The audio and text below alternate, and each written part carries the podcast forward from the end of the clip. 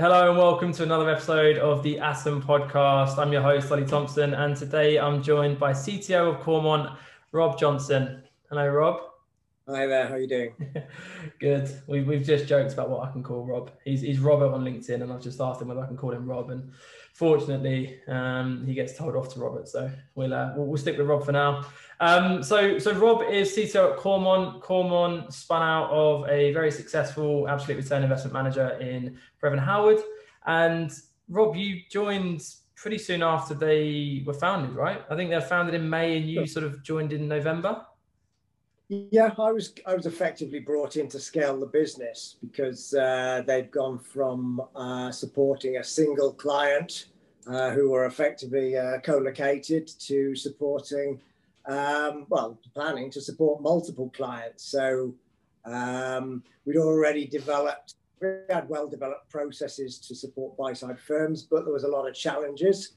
Um, single, supporting a single co-located client base is, is one thing, but co-location engenders clear barriers to scale. So we had to transition from servicing single client to multi-client, uh, co-located to geographically diverse, and correspondingly uh, on-premise to cloud focus to give us that sort of open-ended scale potential. There you go. So quite quite a long, extensive job description then that you had to read through. Pretty much. Uh, it, it, required uh, a substantial focus on um, on the new business and the new business delivery.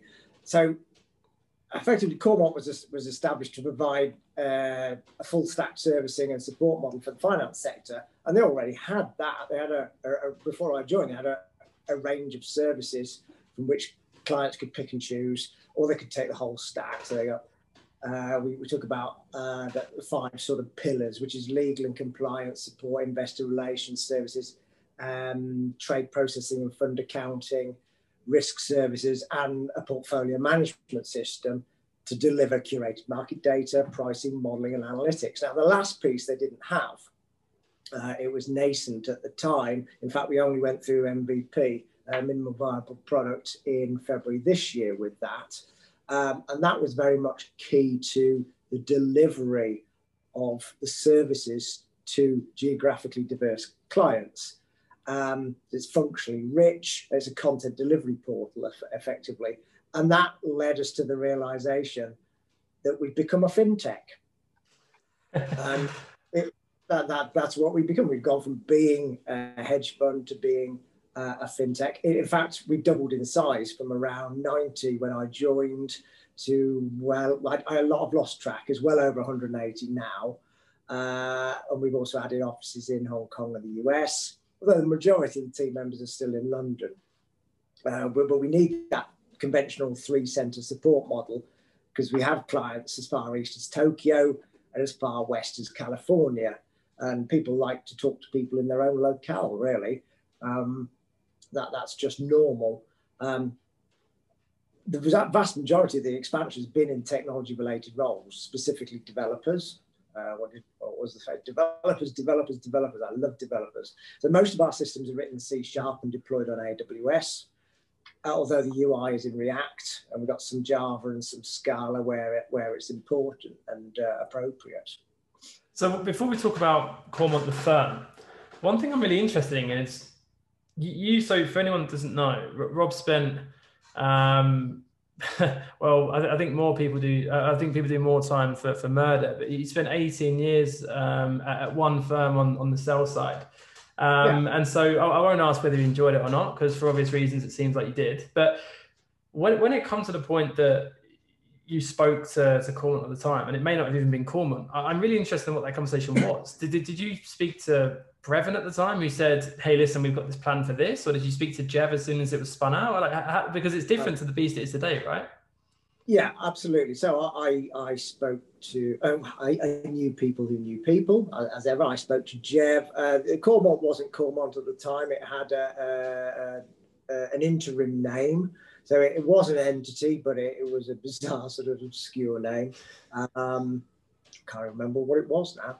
Um, but the the the the plan was there, and and actually they had engaged a third party consultancy to help with the um, build of the UI, but there was a hell of a lot to do. It was kind of, I walked in and it okay, let's meet the developers and those two. we, we had some way to go with respect to building the team, it's fair to say. Um, but yeah, I came from the sell side, moved to the buy side. Um, the similarities, similarities massively outweigh the differences, it's fair to say. Uh, but it is very entrepreneurial here, and the opportunity to do this, which is like a hedge fund in a box uh, or a, an asset manager in a box, or even a bank in a box. That's what we're providing. As long as you've got a wheelbarrow full of cash and an investment idea, we can do pretty much everything else. So I just looked at it and thought, well, nobody's really doing that. You've got people selling products, systems, or vertical silo bits of this this this this infrastructure. But not the no, service. Oh, yeah. No, nobody's going. Well, here's the service. You can have all of it if you want, and we'll take it from there. From like onboarding, even like legal and uh, and compliance pieces. So, so as you put it, then to, to, to those that have the wheelbarrow uh, of cash, the, the those in the financial industry, why is a firm like Coremont, and, and maybe not even as specific as Coremont, but just the service Coremont provides, why is that so important to these these firms? Because we, we hear so much about proprietary technology yeah. and in-house technology, but it's simply not okay. always the best way to go. Sure. Well, okay. C- consider the industry background to this. You have buy side, you have sell side, banks, hedge funds, asset managers, even insurance firms. Slightly dirty secret I mentioned was that the, the, the similarities massively outweigh the differences. A far greater distinguishing factor is perhaps the size of the firm and the support structures they've got. So, to generalize, large, large firms tend to have good, well defined support structures, but the processes can be a bit tricky to expedite. Um, it's, it's hard to fight the machine. Small firms are potentially much more nimble, but you have to be prepared to flow with it. Um, you can't necessarily rely on someone else to do the scaffolding for you while you build your bit. Um, you have to be more open to a broad range of tasks, perhaps more entrepreneurial, um, certainly more comfortable getting involved in different facets of technology or the business or both. But let, let, let's take a look at, at, at that example, a traditional bank, hedge fund, or asset manager, and why this is important. They'll have generally they will have well-defined a well-defined service model, right? So that enables them to offer products to their clients. So uh, they'll also buy data and systems to support these internal services at a, at a quite a great cost. So let's consider you've got four tiers to this firm. There's the product, the services, the IT systems uh, that underpin the services, and the data feeds that drive the IT systems. The real issue is it's only that top level one that makes any revenue. Tiers two, three, and four are all costs. And that, that's just the start of the, of the horror show for them. None of these costs are mutualized. The costs are lumpy, not necessarily predictable. Systems require regular upgrades and periodic, very expensive replacement. I mean, when was the last time your trade lifecycle management system was replaced? It's not trivial. Um, it's it's a, a seven, maybe more figure bill. Correspondingly, all these systems require large technical teams to maintain them. And often because they're quite old and heavily patched, so that the processes suffer due to sub- substantial cost of unpicking years of patching. And the data feeds and the IT systems all come at a cost, but also require a lot of licenses. So you get more, more further costs uh, you got to monitor them. You got to uh, do audits to service, etc., etc. Fundamentally, what we're offering is to take away that pain of tiers two, three, and four. So our clients just focus on alpha. That's the part of their business that makes them money. It lowers the barrier to entry for startups, uh, and it reduces the cost for mature businesses. What we're seeing is a replacement of this sort of monolithic business that provides all the services down to the application or the operating system level, sometimes as far as the tin, with uh, the potential to take part in service tessellation. So fitting third-party services together with your own to make the full stack. So if you've got, so imagine you've got 10 great investment ideas, but you spend half your time doing SIMM calcs for initial margining, writing trade feed handlers, calculating VAR, whatever it is. You end up only having time to execute on five of your brilliant ideas. What a massive waste of your time and resources. Moreover, are you making any money because you just wrote another trade feed handler? Probably not. Is that a valuable use of human or financial capital? I don't think it is. And that's why it's important. We're enabling people to focus on their alpha.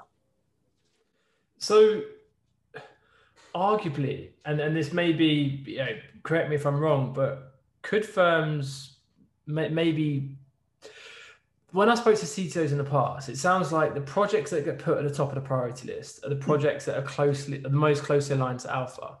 And as much as we can put the the tiered system, as you say, and there's layers and layers and layers, and that top layer is alpha, which let's say is the strategies that they're running, which is very much defined by which firm it is. But every single layer beneath that, which is more infrastructure and technology focused, is very much similar to whatever environment it is, bank, hedge fund, whatever it could be.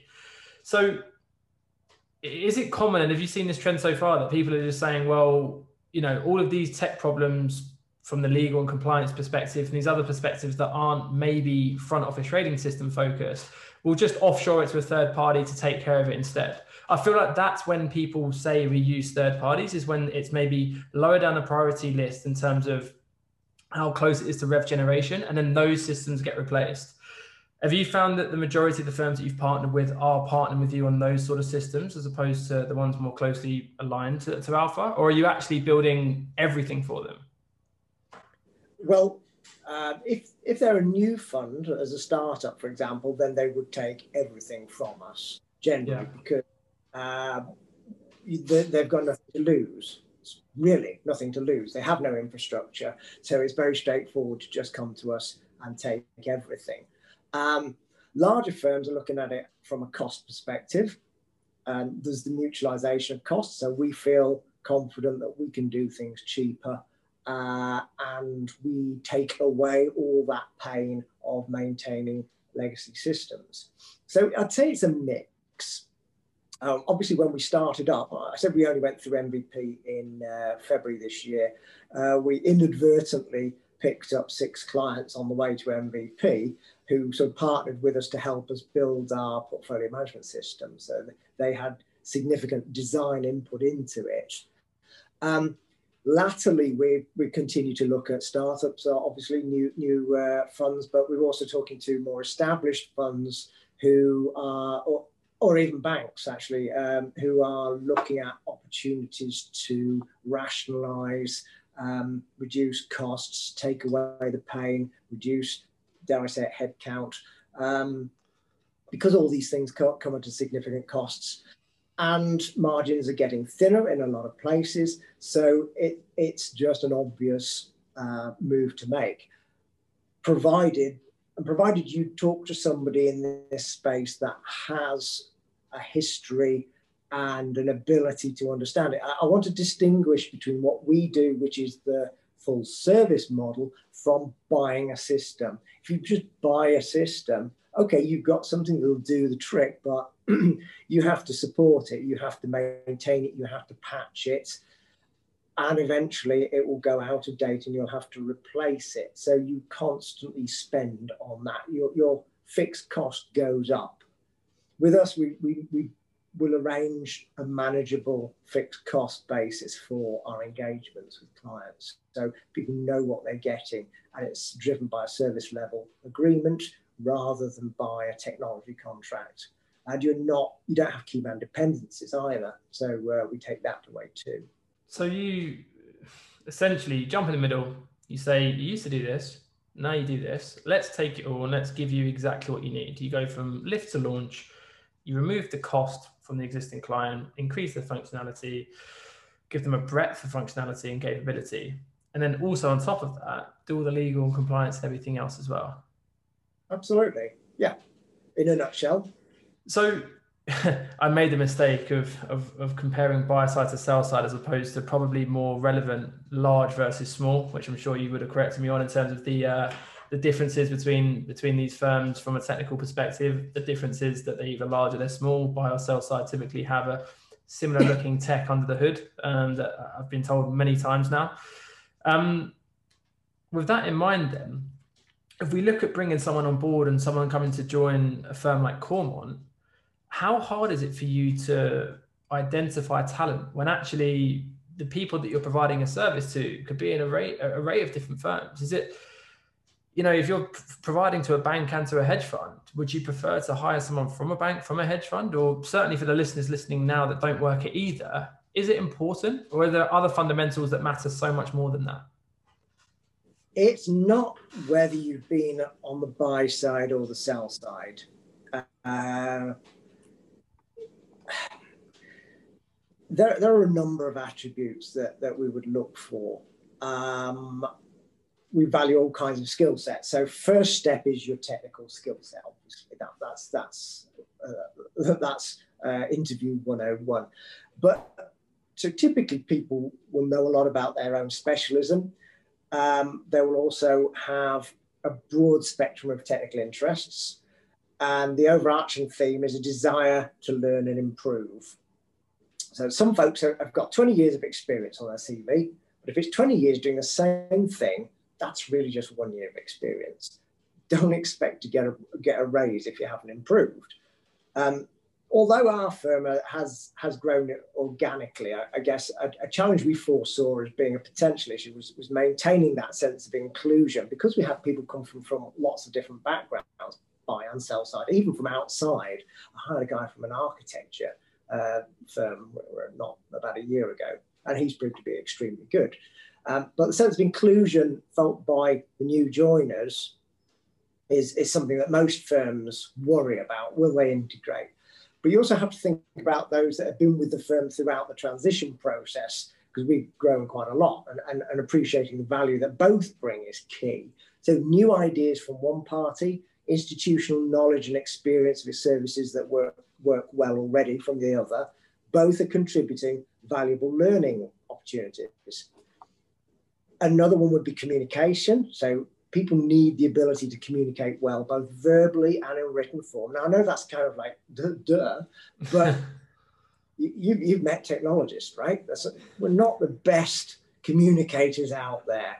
So, if you can't articulate your problem, nobody can help you. If you can't document your application, nobody else can support it. And on the subject of being indispensable, to the organisation, there's a better term for that. It's key man risk or key person risk.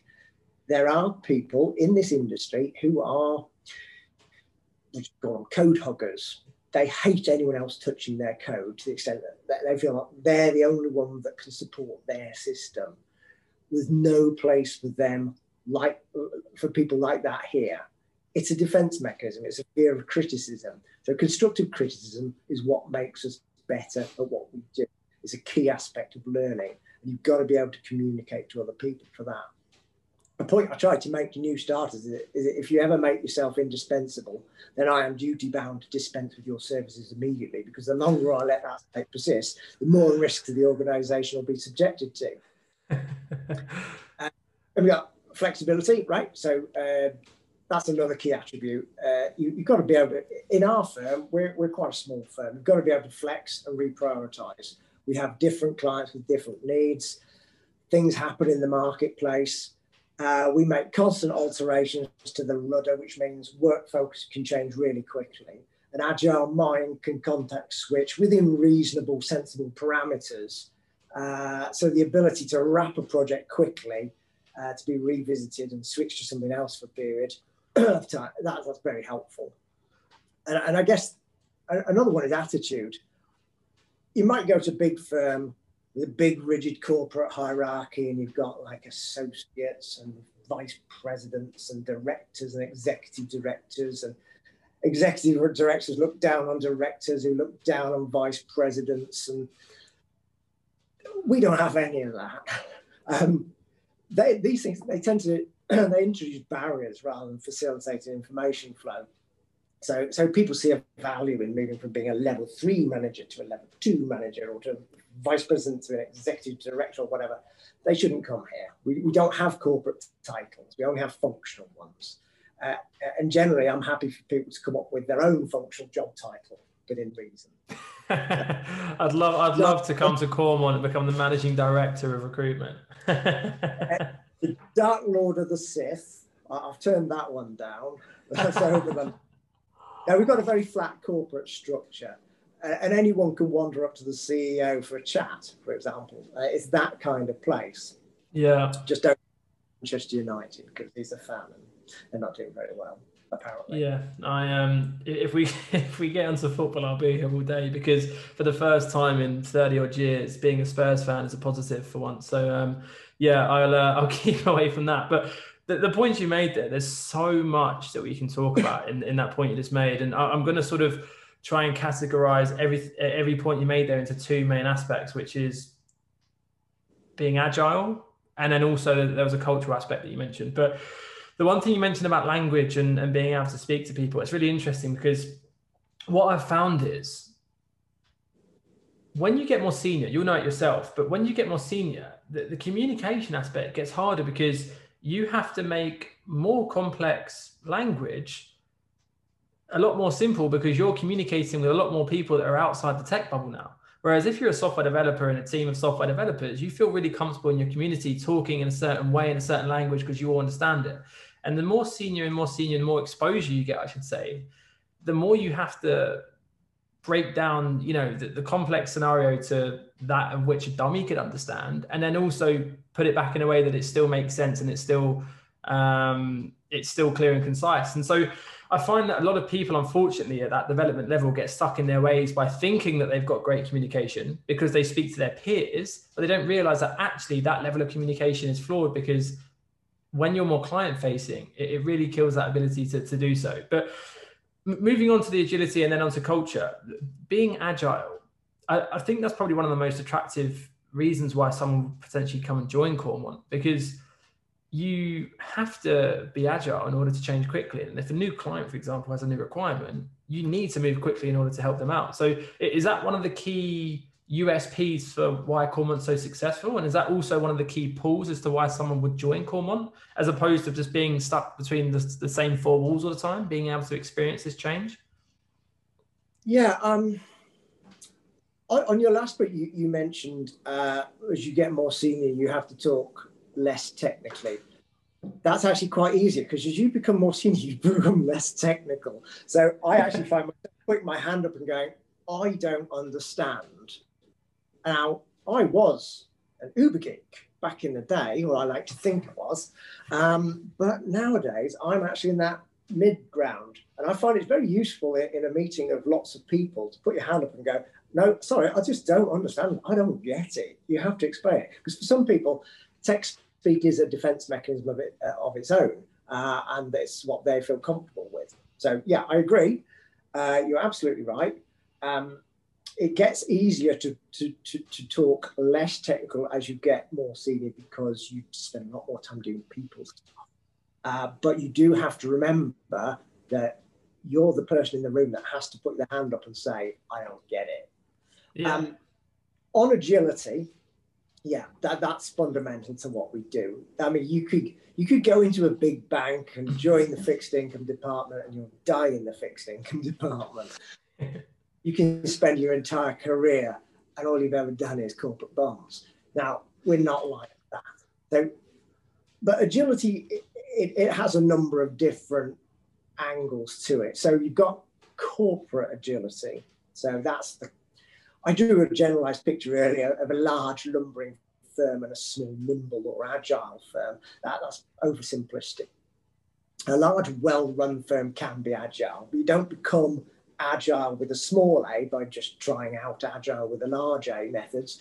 You have, you have to make them, they, they've got to run through the firm like Blackpool through rock.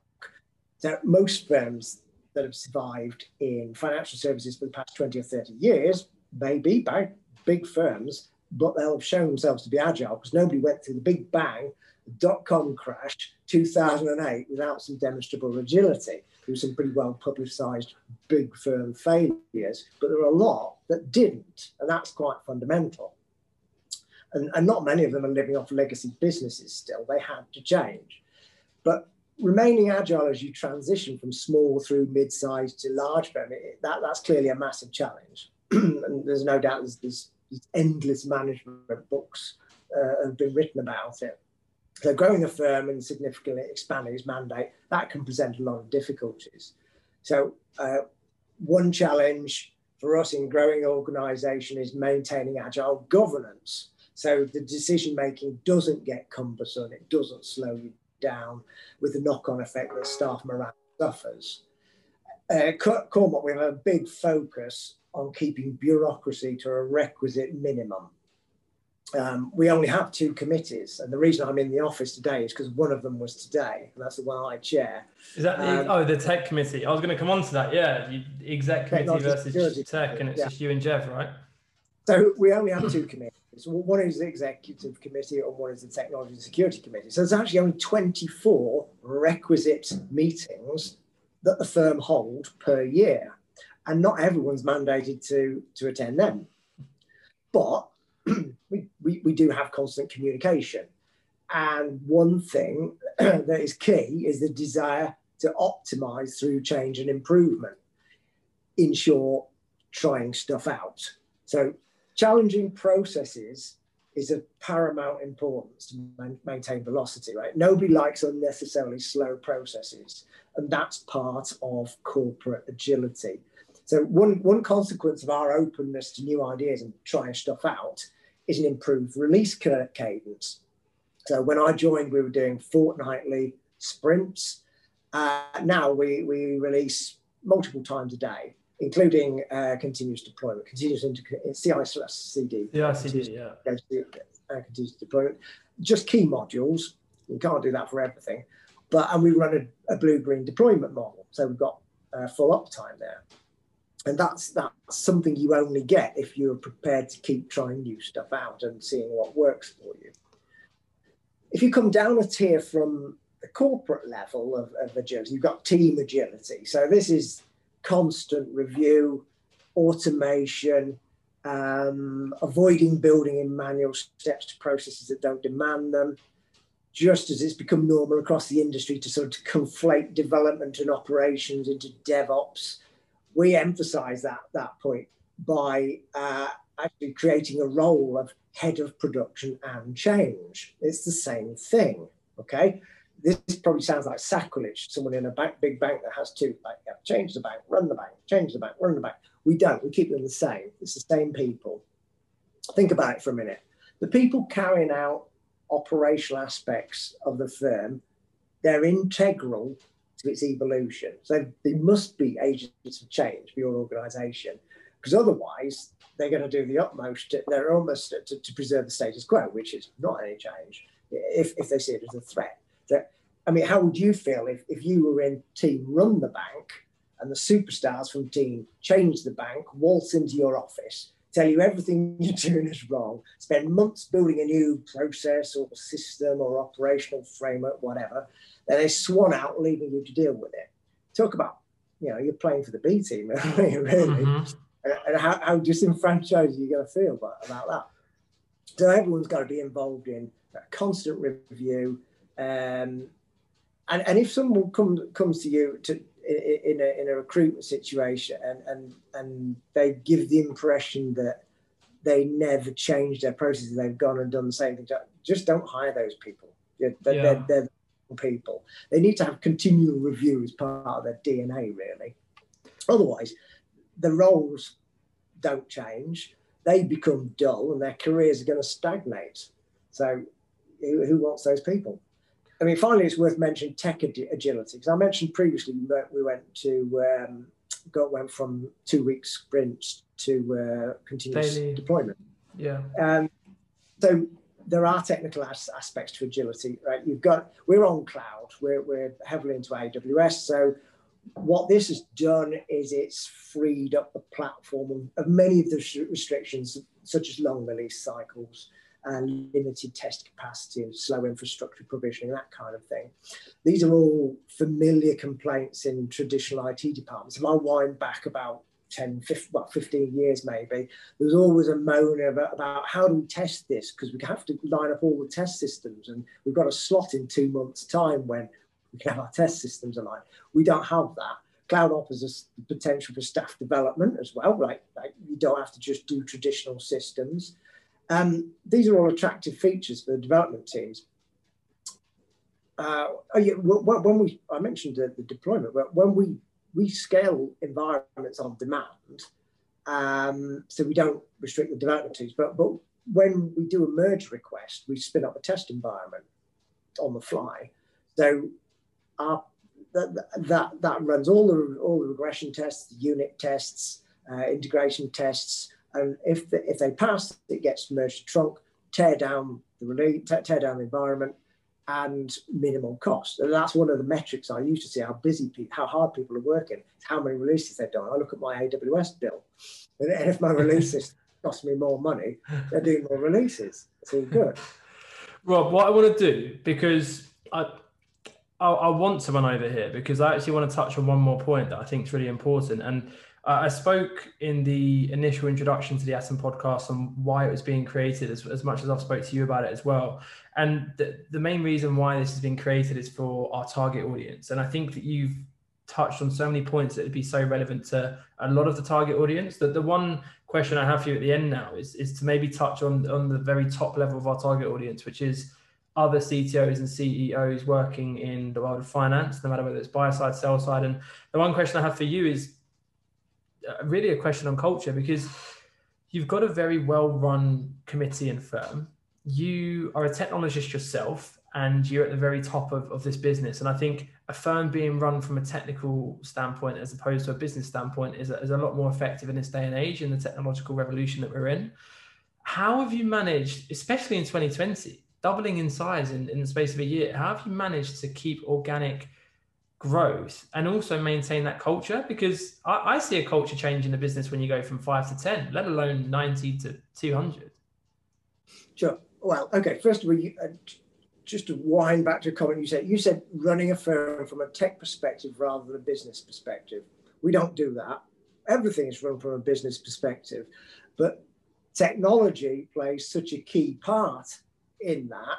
It has to be integral to the decision making process. So our business and tech functions are uh, inextricably linked, but everything we do is from a business perspective. All of our development is either driven by regulation or client re- client requirements or technical debt remediation, pretty much. Okay, so so the big driver for us, just like anyone else, is our clients' demands because we knew we had to build a product. We knew roughly what it, we wanted it to look like.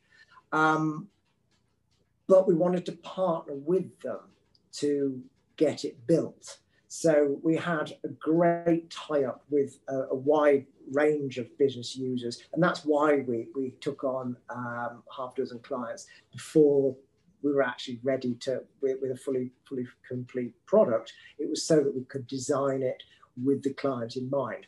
Now you talk about culture, so we we organically brought people in. We didn't go. I want a team of 30 people to do if it two or whatever it is, or 60 people or 100 people. We didn't grow like that. We went in each of the teams. Well, first of all, when I joined, I rejigged the teams into sort of more functional units so they each had clear responsibilities and ownership of, of areas of, of the business. That's step one. So, so build the team structure correctly to reflect the functional requirements. After that, it's been organic growth. So one team has gone from like two or three people to approaching 30, 40 people in that time. And that is building out our portfolio management system.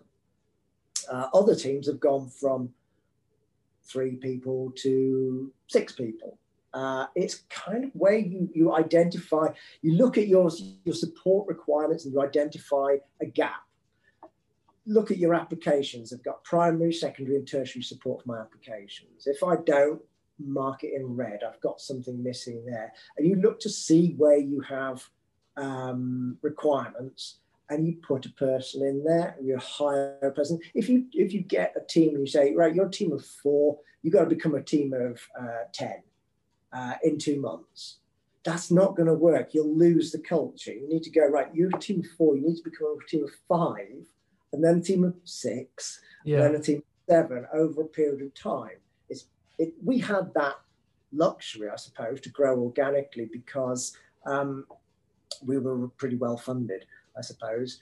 Um, and it, it's worked for us because we've kept that kind of culture. And then all going out of the office, it wasn't like we, we continued to onboard people. We've hired maybe 30 people over the COVID period. Um, and it's just worked because it was slotting into um, into feature teams that already existed. So we just grew feature teams. We'd move people between feature teams as necessary, but in a, in a limited fashion, just to kind of preserve the culture and pre- preserve the dynamism that we need. Perfect. Rob, you've been an absolute pleasure to, to speak to. Um, just briefly on the listeners, if you are on YouTube today, we've gone for the world's greatest mummy mug. Um, I stole this off of my mum, even though I did at one point when I was much younger give it to her as a gift. Um, I got an email as we was on this podcast from uh, one of my other hosts saying that my mug's on the way. Unfortunately, one or two of the other the people I've spoken to, they're not at the point yet where merch is ready to go.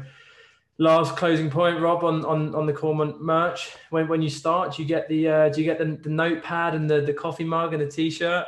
Hint, hint. We're, we're way too busy. We, we've just, just done a website, guy. Everyone keeps saying that. Everyone keeps revamping their website in 2020. Well, no, uh, previously, before MV, during MVP uh, and beyond that, our, our website basically said, come on, go away. so now we're actually ready to talk to people. So it's a little more, at least in, in a week's time, it'll be a little more forthcoming. Nice. All right. Well, we are recording this before the new year. So if I don't speak to you before then, have an awesome Christmas and a happy new year. To everyone that's listened, I'm going to share Rob's LinkedIn details on the release of this podcast. So if you want to follow him, connect with him, check out his background any further or ask any questions off the back of this, then please do reach out. Um, call him Robert rather than Rob until he tells you not to. Otherwise, you may get in trouble. He's laughing at me now. He's only joking. Um, but yeah, no, thank you so much, Rob. It's been an absolute pleasure. Best of luck to Coremont in 2021. And uh, yeah, have a great new year. Cheers.